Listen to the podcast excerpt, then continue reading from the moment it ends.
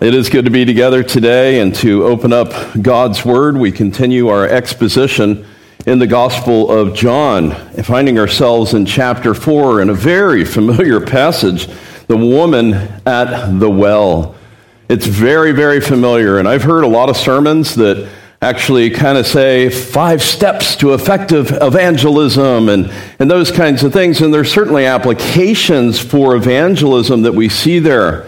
But I don't think John, as he's writing, John the evangelist, while he's writing his, his gospel, says this would be a good place to put five steps for evangelism. You know, it's kind of like, you know, six ways to have a happy marriage and that kind of thing. No, John's purpose is to show us Christ, to show us his care, to show us his compassion, to show us his person, uh, to show us that he ministers to all different kinds of people not exclusively one group of people. That's his purpose. Our great need is to learn more about Christ so that we might love Christ all the more. And then, as a natural outflow of that, the great missionary Henry Martyn said this the Spirit of Christ is the spirit of missions. And the nearer we get to Him, the more intensely missionary we become. If you want to be an effective evangelist and you want to be able to share your faith, get close to Christ. Don't look for the five ways to this and that type of thing. The contrast between the third chapter of John and the fourth chapter of John is very striking to me. You see his work in Judea with Nicodemus and John the Baptist and, and all of that in chapter 3. And, and then now you see his work in Samaria in this chapter here. I mean, just let's consider the contrast between Nicodemus and the woman at the well, a Samaritan woman. Nicodemus was a man. The woman at the well obviously was a woman. Uh, Nicodemus was very wealthy and educated. The woman was unschooled and without any influence and despised. Nicodemus was powerful and respected he was a Jew, he was a ruler. The woman at the well was a Samaritan and a moral outcast. So the title of the message is Living Water for a Thirsty Soul. Are you thirsty today? Are you thirsty today? Take of that water. Maybe you've already taken of the water and you are already saved, will, will long to have more of Christ. So let's read our text, brethren. Turn to chapter 4 of the Gospel of John. Reading from the New American Standard. Therefore, when the Lord knew that the Pharisees had heard that Jesus was making and baptizing more disciples than John, although Jesus himself was not baptizing, but his disciples were, he left Judea and went away again to Galilee. He had to pass through Samaria. So he came to the city of Samaria called Sychar, near the parcel of ground that Jacob gave to his son Joseph. And Jacob's well was there. So Jesus, being wearied from his journey, was sitting thus by the well, and it was about the sixth hour. There came a woman of Samaria to draw water, and Jesus said to her, Give me a drink, for his disciples had gone away into the city to buy food. Therefore, the Samaritan woman said to him, How is it that you, being a Jew, would ask me for a drink since I am a Samaritan woman? For Jews have no dealings with Samaritans. Jesus answered and said to her, If you knew the gift of God and who it was that says to you, Give me a drink, you would have asked him, and he would have given you living water. She said to him, Sir, you have nothing to draw with, and the well is very deep. Where then do you get this living water? You are not greater than our father Jacob, are you, who gave us this well and drank of it himself and his sons and his cattle? Jesus answered and said, Everyone who drinks of this water will thirst again, but whoever drinks of the water that I shall give shall never thirst but the water that I will give him will become a well of water springing to eternal life. The woman said to him, Sir, give me this water, so that I will not be thirsty, nor come all the way here to draw. He said to her, Go call your husband and come here. And the woman answered and said, I have no husband. And Jesus said, You have correctly said, I have no husband, for you have had five husbands, and the one whom you now have is not your husband. This you have said truly.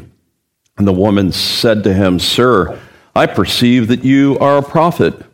Our fathers worshipped in this mountain, and you people say that in Jerusalem is the place of worship where men ought to worship. Let's pray. Father, we thank you so much that we have an infallible Word of God. We have the final revelation of Jesus Christ contained in the Holy Scriptures. We don't have to look at, listen to our dreams and listen for voices, Lord, for you have spoken. And Lord, even as we examine this text in which you have given by inspiration of the Holy Spirit to the Apostle John, help us to see more of Christ. Help us to even be grateful that there's a Savior that seeks and saves the lost, the great soul seeker, the great sin destroyer, even the Lord Jesus Christ. Help us to even see his compassion even today. In Jesus' name, amen. well, we have here a very fascinating passage. Of course, the context, John chapter 3, one of the greatest chapters in all the Bible. Uh, I'm, I'm convinced myself is one of, one of the ones I appreciate the most, but just seeing how it unfolds and it builds, it is a fascinating chapter. And the, when the therefore there in verse 1 doesn't go to just verses 31 to 36, last week's text, but it goes back to when John and Jesus were baptizing. And remember, John's disciples were, were envious. They come to John and demanding their rights, uh, their entitlement. They go, Behold, he of whom you spoke, the Lamb of God that takes away the sin of the world, is baptizing, and all men are going to him. We don't have enough popularity. So that's the context, really, that, that's taking place here. And then last week's text is, is fascinating. You know, when, when John the Baptist says, He must increase, I must decrease, there's, there's just quotation marks, and it's almost as though you could think that John the Baptist is still speaking, but I do think it's John the evangelist here. It's not always clear. And he says, He who comes from above is above all. What we have heard, he testifies, and no one receives his testimony. So Jesus is not only above all, he's a rank above all others, but he brings a superior revelation as well. He alone has come from above. He alone has been with the Father in the Spirit and has heard all these things. We read John 8 where he, he, he says repeatedly, My Father has told me, and, and there's this communication there. And then that warning, the last verse He who believes in the Son has eternal life, but he who does not obey in the Son will not see life, but the wrath of God abides on him. So a clarion call to believe throughout John chapter 3. Now, as we come to our text today, we're going to look at this under, under four main points.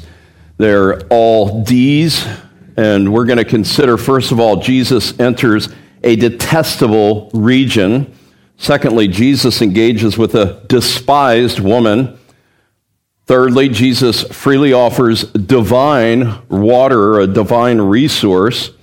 And then lastly, Jesus declares her guilt. So, really, verses 1 to 6 is just painting the context. It's kind of setting the stage, as it were.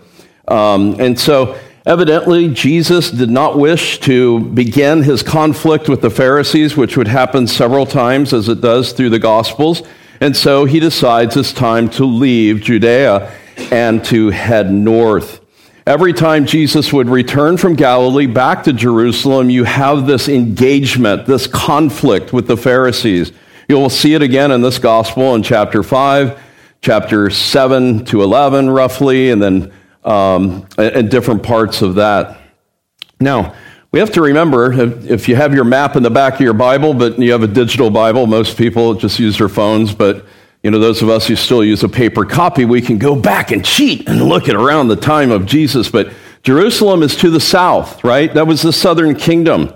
You have the Jordan River running north and south. The Galilee and the Sea of Galilee is in the north. the region of Samaria is right in the middle. And so we need to understand that. We also need to understand the radical and ethnic issues that made the Jews feel disdain for the Samaritans. They were ceremonially unclean in the Jewish eyes. In fact, the Jews would rather go around Samaria than travel through Samaria. They considered the Samaritans to be half breeds, as it were, unclean half breeds. They'd prefer to go into the land of the no breeds, the Gentile territory, than to go into the, through the land of the half breeds. So, what would happen is, right around Jericho, they would head east, cross the Jordan River into Gentile territory, head north, and then cross back again. I, I mention all that to you just to show the utter disdain that Jews had for Samaritans. The Pharisees would be blowing a cork if they were there by the well seeing Jesus engaging with this Samaritan woman. In fact, we need to understand the history of the Samaritans. Now, there's a lot of history from Genesis that takes place around Jacob's well, hence it's called Jacob's well. Uh, Abraham was there, and I'll mention that later. But you remember the divided kingdom after Solomon. You had the northern kingdom and you had the southern kingdom. This is the region of the northern kingdom. And remember when the exile happened, the northern kingdom went into exile first, and that was 722 BC. They deported all the Israelites of substance, and then they settled the land where they've exiled most of the Jews with foreigners and they intermarried and they became it was a very wicked place you have account of that in 2 kings 17 and 18 if you want to look at that and after the exile of the southern kingdom which was uh, a century later jews were uh, and then as they returned from their to their homeland they viewed the samaritans not only as children of political rebels but of racial half breeds whose region was tainted by unacceptable worship. In fact, in 400 BC, they erected a rival temple to that of which was in Jerusalem and near Mount Gerizim. Mount Gerizim is a place of blessing.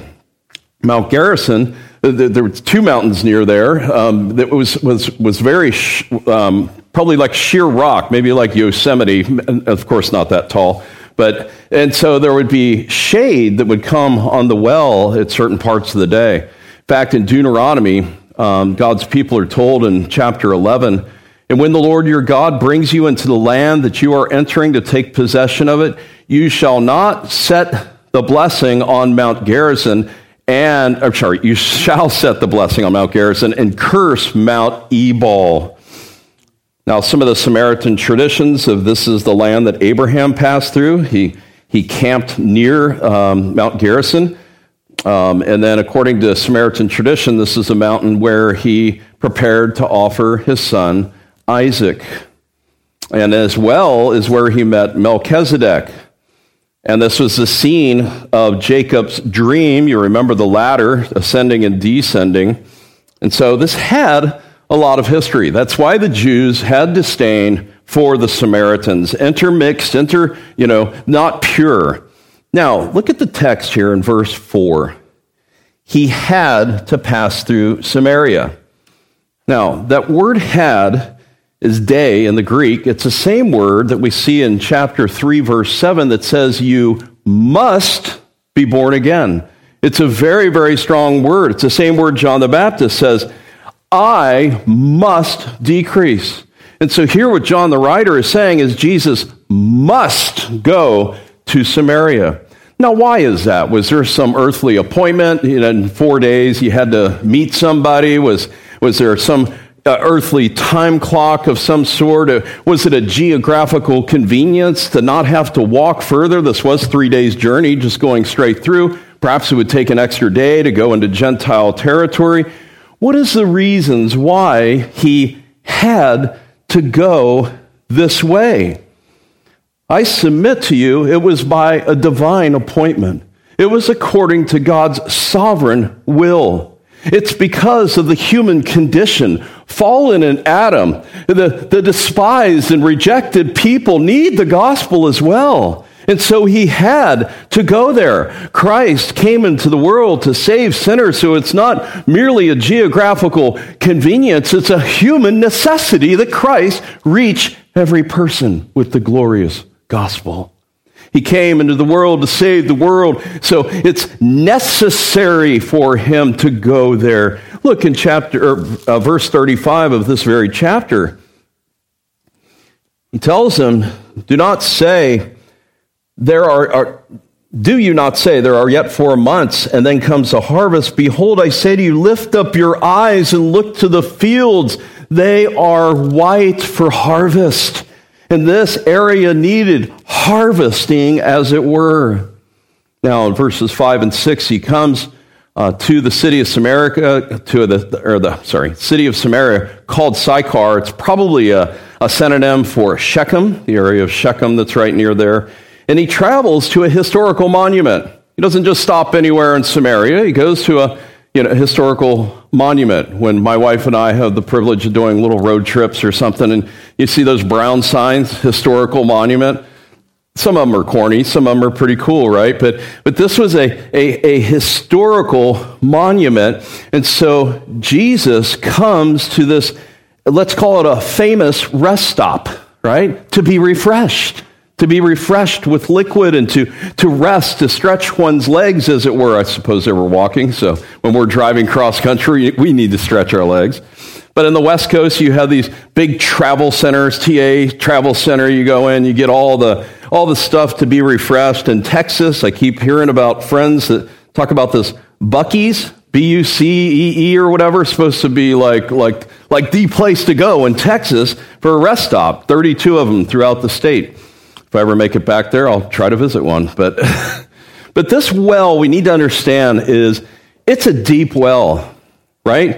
It, it's, it's probably 100 feet deep, dug by a stranger, apparently, in the land where there's abundant springs in that area.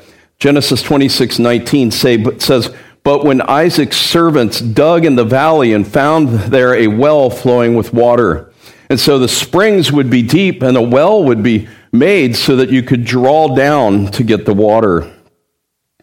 Now, verse 6 Now Jacob's well was there, and Jesus, being wearied from his journey, the verb means to toil excessively.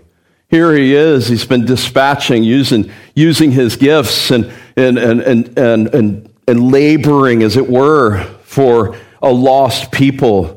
And, and, and he's walked all this way in the heat of the day, and he is exhausted. And the sixth hour, depending if it's Roman and Roman or Jewish time, um, most commentators think this would be roughly high noon. It could be that it's 6 p.m. It's irrelevant, right? He's exhausted. He uses the verb on, po- on purpose that he's toiled excessively.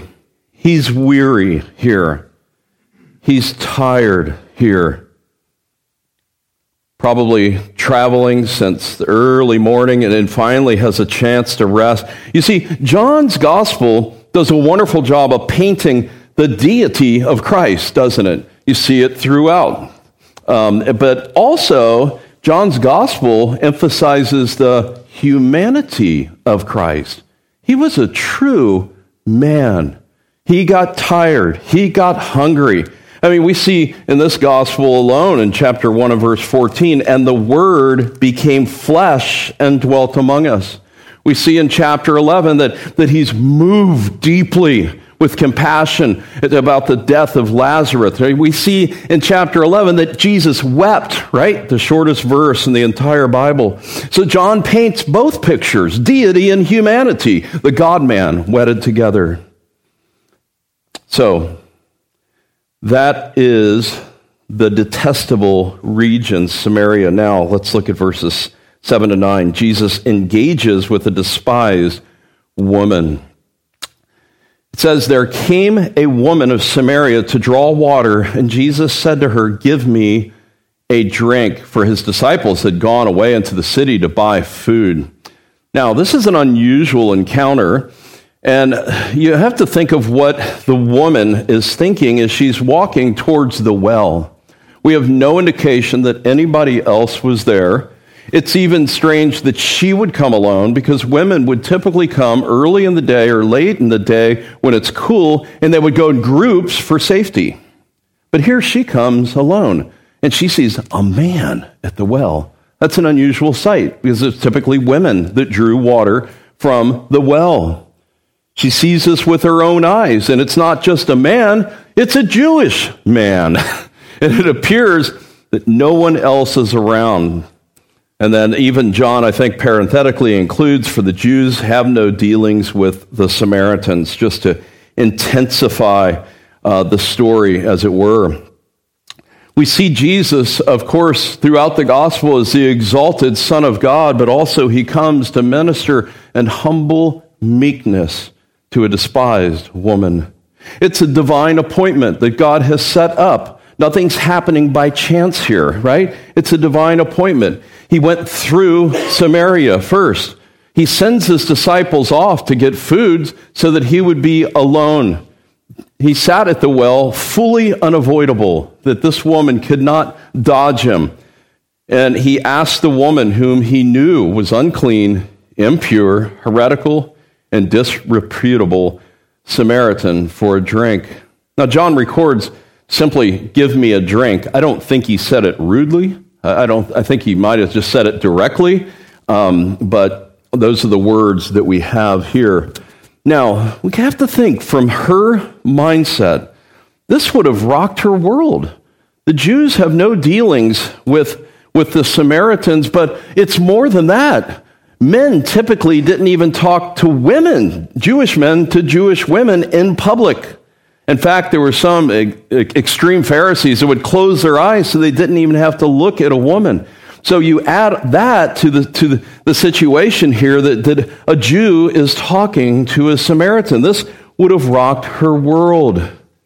And wells, by the way, if you didn't know, were places where women were at to where if you wanted a woman, you would go to a well, right? That's where Isaac found his wife. That's where Jacob found his wife. That's where, sadly, Judah rapes Tamar because he goes there in chapter Genesis 38. And so this is a place, it's a dangerous place for um, a woman to be all alone. Jesus breaks all cultural and social norms.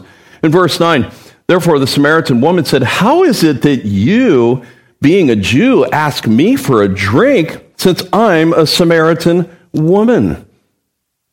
He's breaking all the social norms. He's asking, he's asking the Samaritan woman, now, now get this, to take her vessel, to dip it into the water, and to give it to him to drink from. It's not as though Jesus has a canteen here, draw, draw it and fill up my canteen. It gets even more radical. It's kind of like in the South, you know, the 1950s, Mississippi, Alabama, you had the black and the white drinking fountains and that kind of thing, and it would be considered taboo to drink from, you know, a white to drink from a black, and so forth and so on. And so, assuming Jesus was not African American, we really have no way of knowing. Every illustration breaks down. It would be as though what Jesus is doing here is like a white man asking a black woman to fill her water bottle and then to allow him to drink from it. You see what, how, how crazy that would be in that context, and that's, that's something along the lines of trying to emphasize the strangeness of this and how Jesus is coming. But he has application, he has compassion for her and care. We too need to make contact with the lost. If you're looking for an opportunity for evangelism, I'll give you little tidbits along the way. Um, contact. If you, if you never have contact with the lost, right? Jesus goes there. He knows this woman's going to be coming. John Calvin says, The gospel does not fall from the clouds like rain by accident, but is brought by the hands of men to where God has sent it. Simply, God uses means, right? He's used, used, he uses means. So we've seen the detestable region, the despised woman, and now Jesus freely offers a divine resource. A divine resource. And this is our next seed. Jesus stimulates curiosity, right? So contact with the lost, then curiosity. And, and what does he say? Jesus answered and said to her, If you knew the gift of God and who it was that says to you, Give me a drink, you would have asked him, and he would have given you little living water. Brothers and sisters, the reason he asked for a drink goes far beyond the fact that, his, that he's actually thirsty as a human. But Jesus is the soul seeking Savior. He is the one to has, truly has compassion upon the outcast and the despised. And so what he says here is, is, is like a mishal. It's a riddle like character that causes reflection and wonderment and even answering questions. And so, even the very thing and what he says causes her to engage, right, by asking questions. Brothers and sisters, Jesus is pursuing her. Everything that he says, everything that he does is completely intentional. There's nothing here that's happening by chance, it's by his sovereign design. Jesus compassionately offers a free gift. I think of chapter 1, verse 16. We've all seen of his glory, the glory of the only begotten Son of God, full of grace and truth, and from his fullness we have all received. We who are proud and arrogant and sinful and slothful, even we have benefited. And even for this Samaritan woman.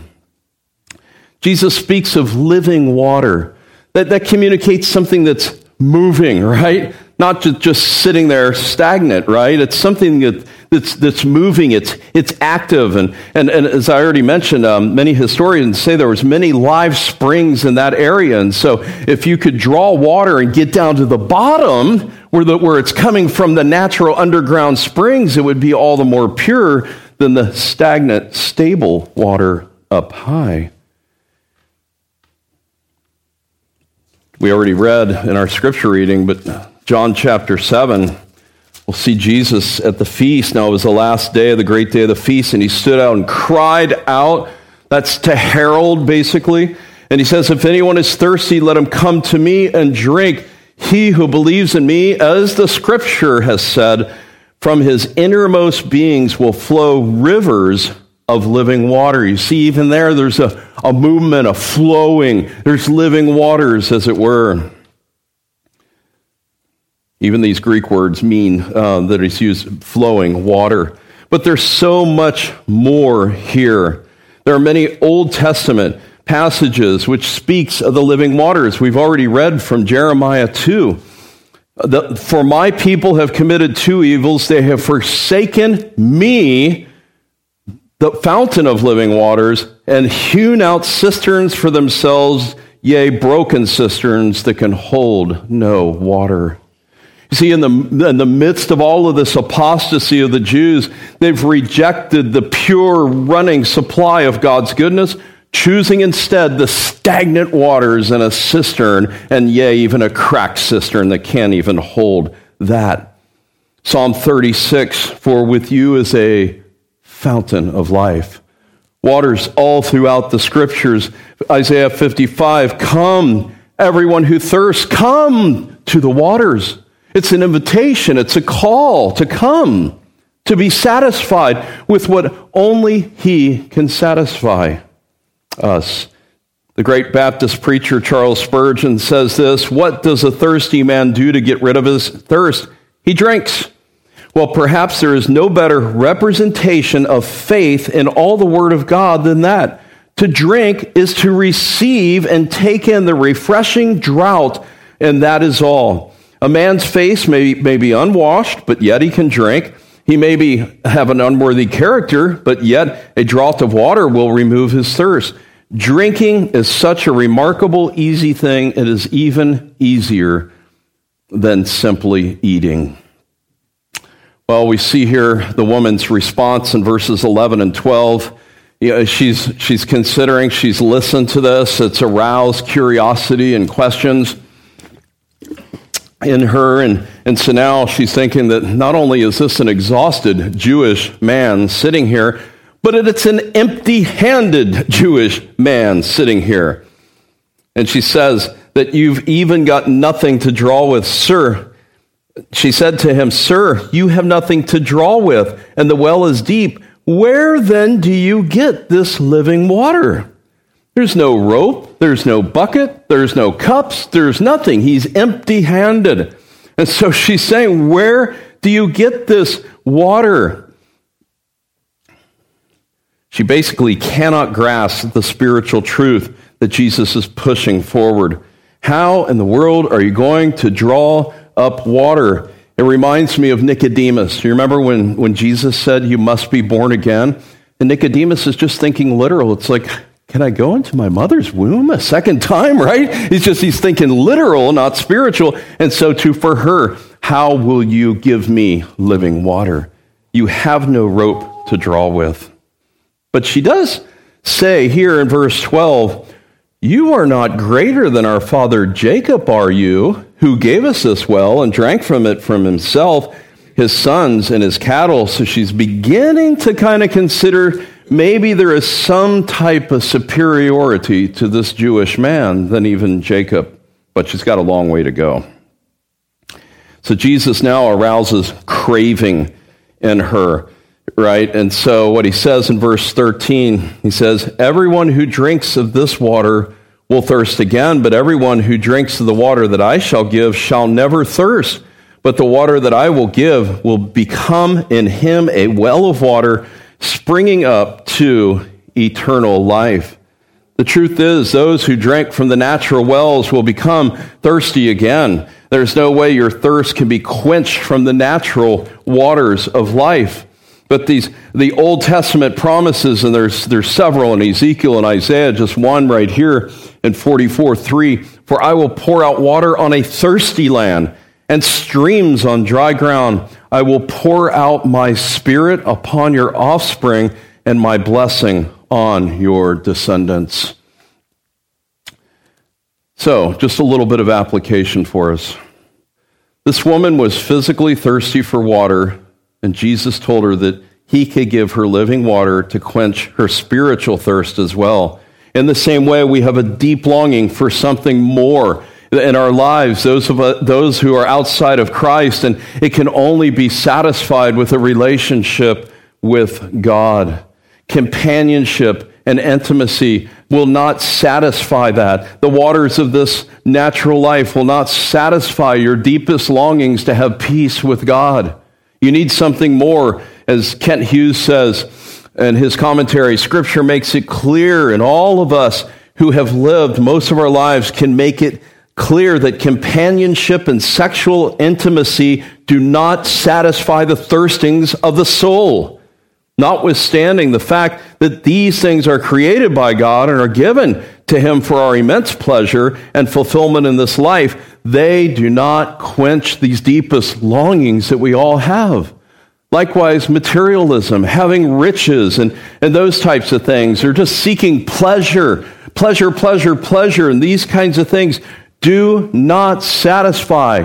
Prestige and honor and power do not satisfy that inward longing that we all have. Listen to the 8th century monarch of Cordova. He said this I have now reigned above 50 years in victory and in peace, beloved by my subjects, dreaded by my enemies, respected by my allies.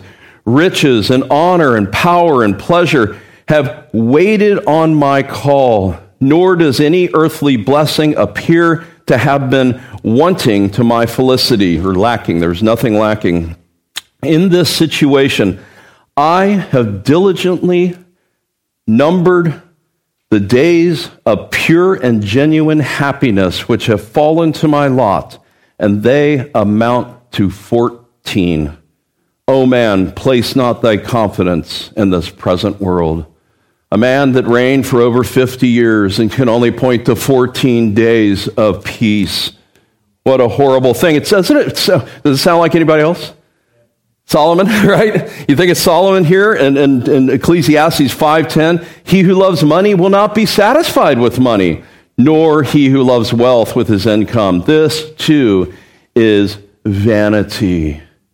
My friends, trying to quench this inward longing that only God can satisfy in Christ is, and, or the things of this, with the things of this world, the spiritual thirst is like drinking salt water to satisfy that longing. It's not going to satisfy, is it? Well, look what Jesus says in 14a.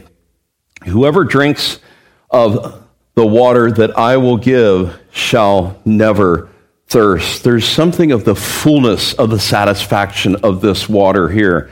It's, it's a beautiful promise, brethren, that's here. It's, it's drinking of this living water. It points to two things. It's our thirst is completely and utterly satisfied, but not only that, it's permanently satisfied. You don't get it for a week. You don't get it for a year and have to renew, you know, re- renew your membership to this. No, no, no. It's complete and it's permanent.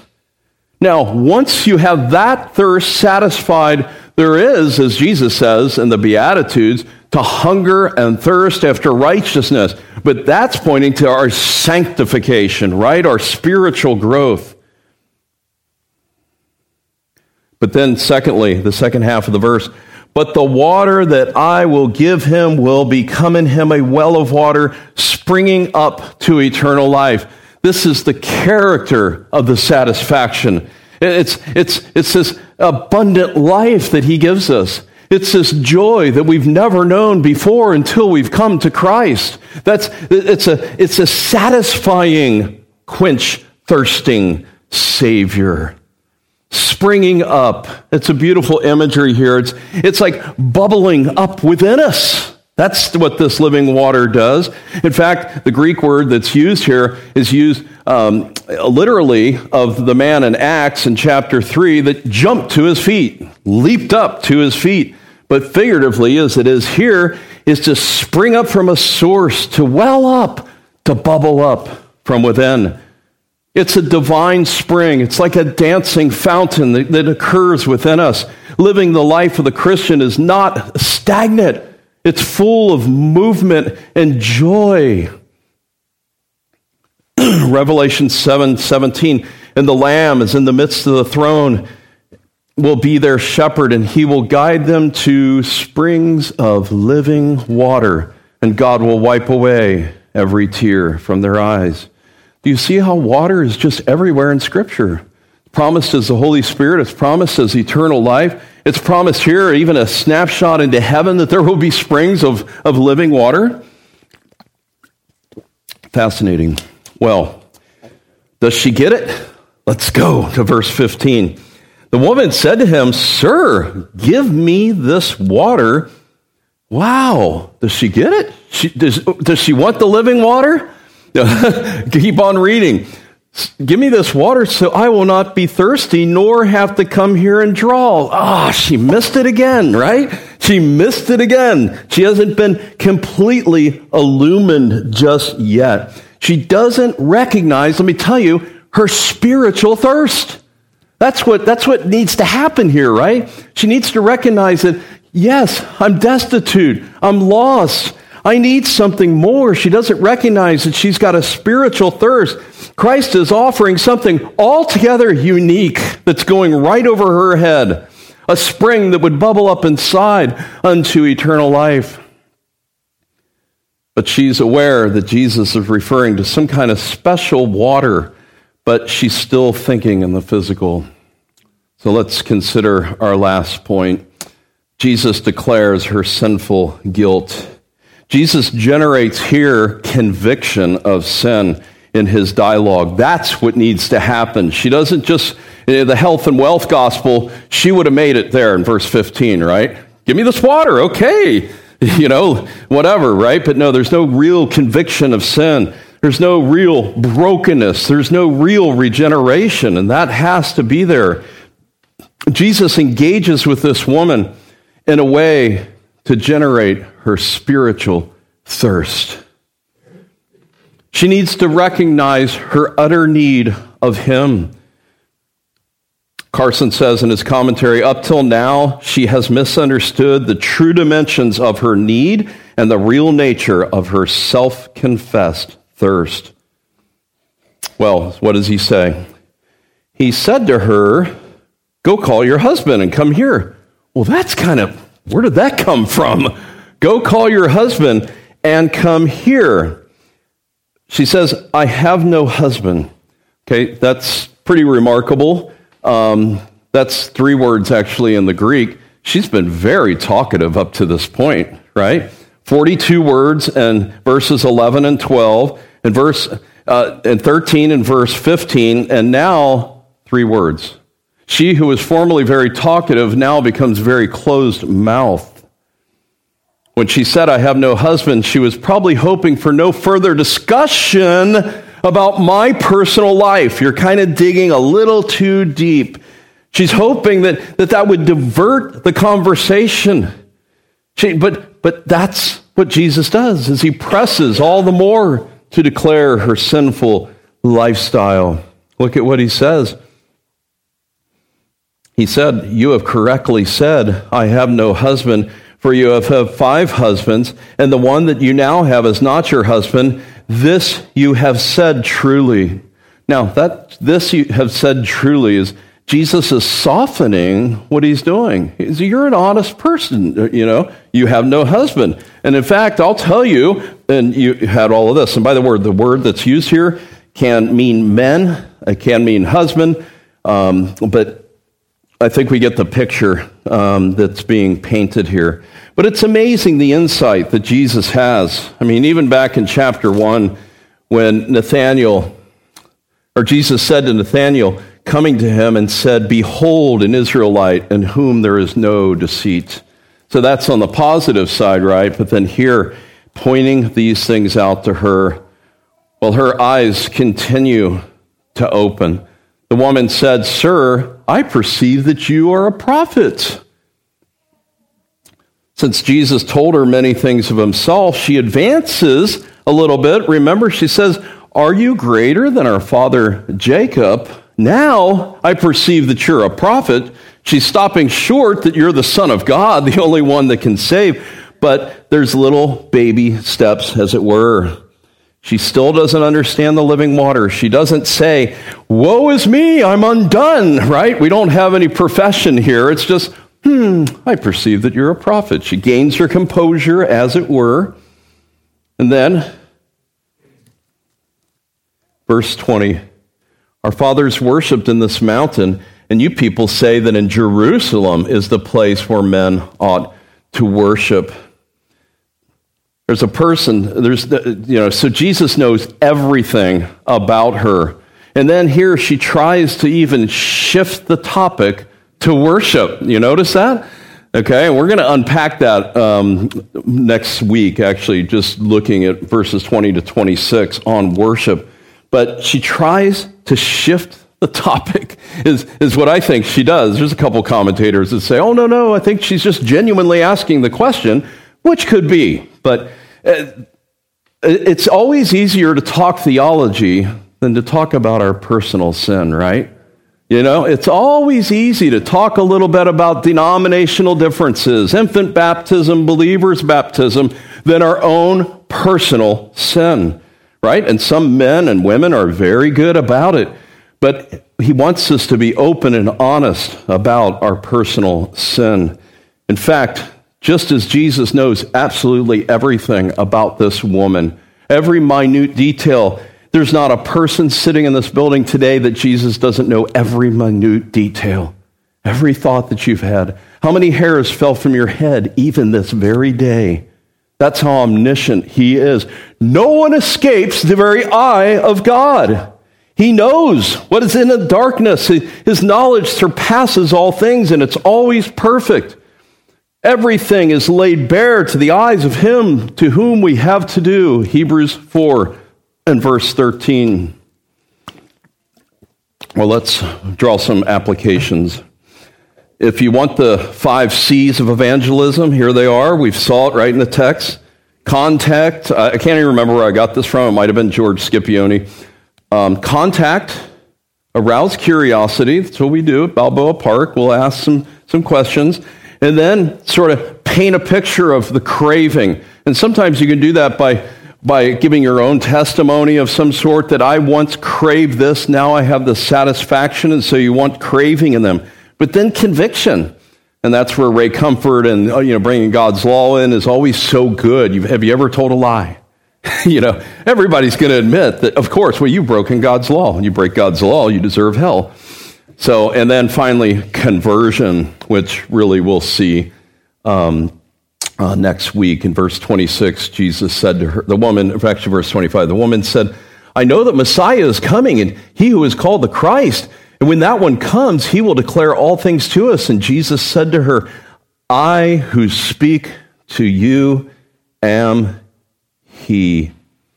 And then she runs into town. Come, see a man who told me all things that I have done. This is not the Christ, is he? So there's conversion.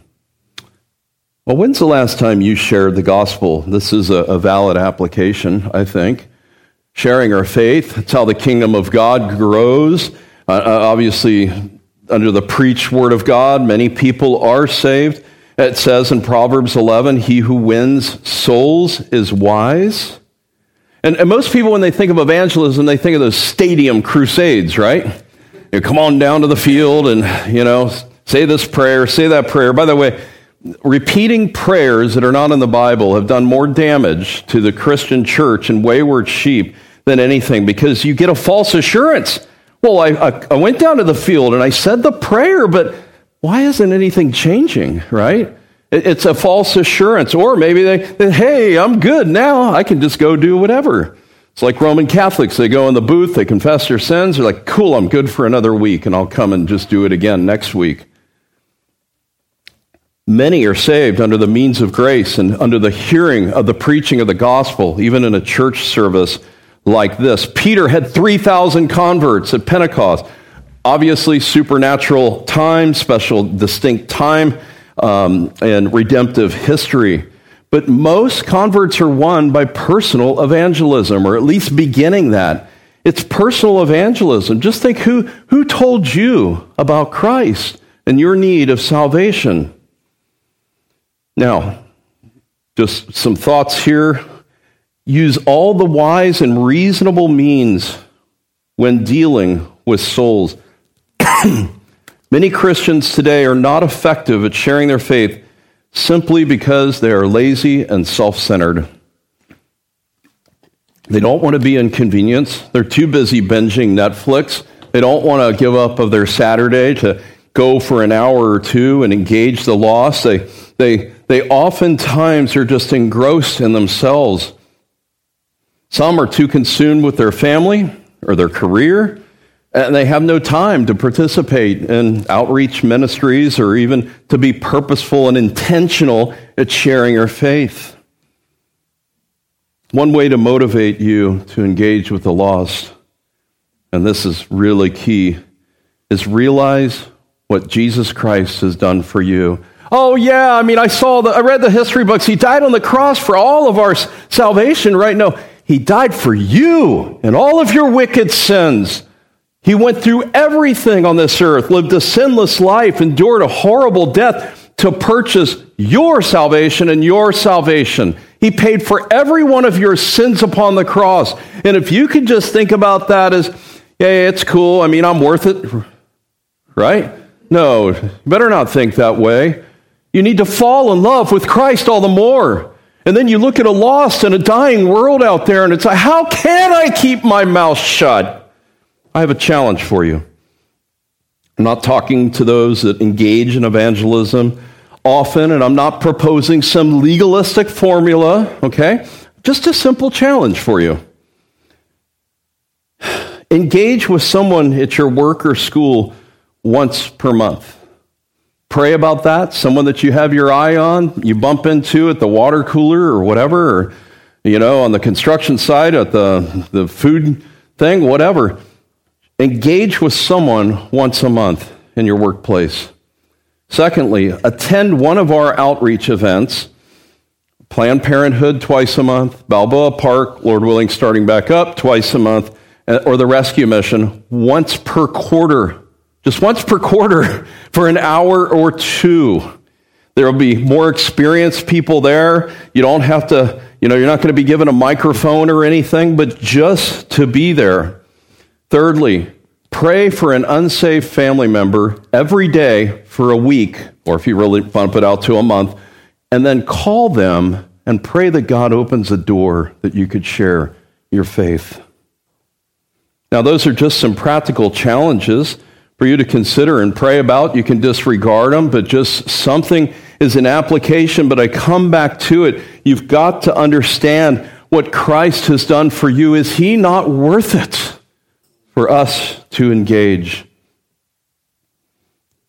Do you have spiritual satisfaction today? Have you received the living water? Or are you pursuing the wrong things in this life? It's, it's like I keep drinking water because I have a dry throat right now, but I could drink this down and I'm going to be thirsty again, right? In the next few hours or by tomorrow or whatever. It's like eating a nice steak dinner that. Uh, uh, that some, we, we used to have somebody here that that would offend, um, uh, but they're no longer at the church. Uh, but anyway, so it's like eating a nice steak dinner and being so satisfied. But what happens? 20, even if you go 24 hours later, you're hungry again. Some of you foolishly think, and maybe some of you young people, even some of the young people that have witnessed our t- two recent baptisms in the last couple of months. I'll just wait. I'll take care of that down the road. Listen to Charles Spurgeon. this was in his conclusion on a sermon on uh, 415 of this chapter. We may not see tomorrow's sun, albeit that the sun is well nigh gone down, yet the light of this evening may not have gone before our life has ended. How near to death we stand, and yet we scarcely think of it. Right on the edge of our graves, sometimes we are, and yet we sport and we laugh as though we have a lease on life. You forget death, most of you the cemetery's far out of town, but still you should not for, you should not quite forget, for the hearse goes to and fro with awful regularity. People are dying regularly. And the church bell that tolls is not rusty. You get it? It's, it doesn't have time to gather rust because it's always being rung. Earth to earth, dust to dust, ashes to ashes are still familiar to the ears of some of us and it will soon be your turn to die. What an awesome thing to consider that your days are numbered. Flee from the wrath to come. Escape for your life now. Isn't that what the angels told Lot and his family? Escape for your life. Run. Run to safety today. The door of mercy stands wide open to any who would come. The only one that can satisfy your inward longings is the Lord Jesus Christ. Come to him, repent of your sin, turn from it, and come to Christ. Let's pray. Father, we thank you for your holy word, and we thank you for this glorious um, account of the Samaritan woman. Lord, help us to fall in love with you all the more that it would motivate us to not only have better communion with you, as Hudson Taylor said, so that we would just become natural missionaries Lord, but also that you would loosen our tongues. We pray in Jesus' name. Amen.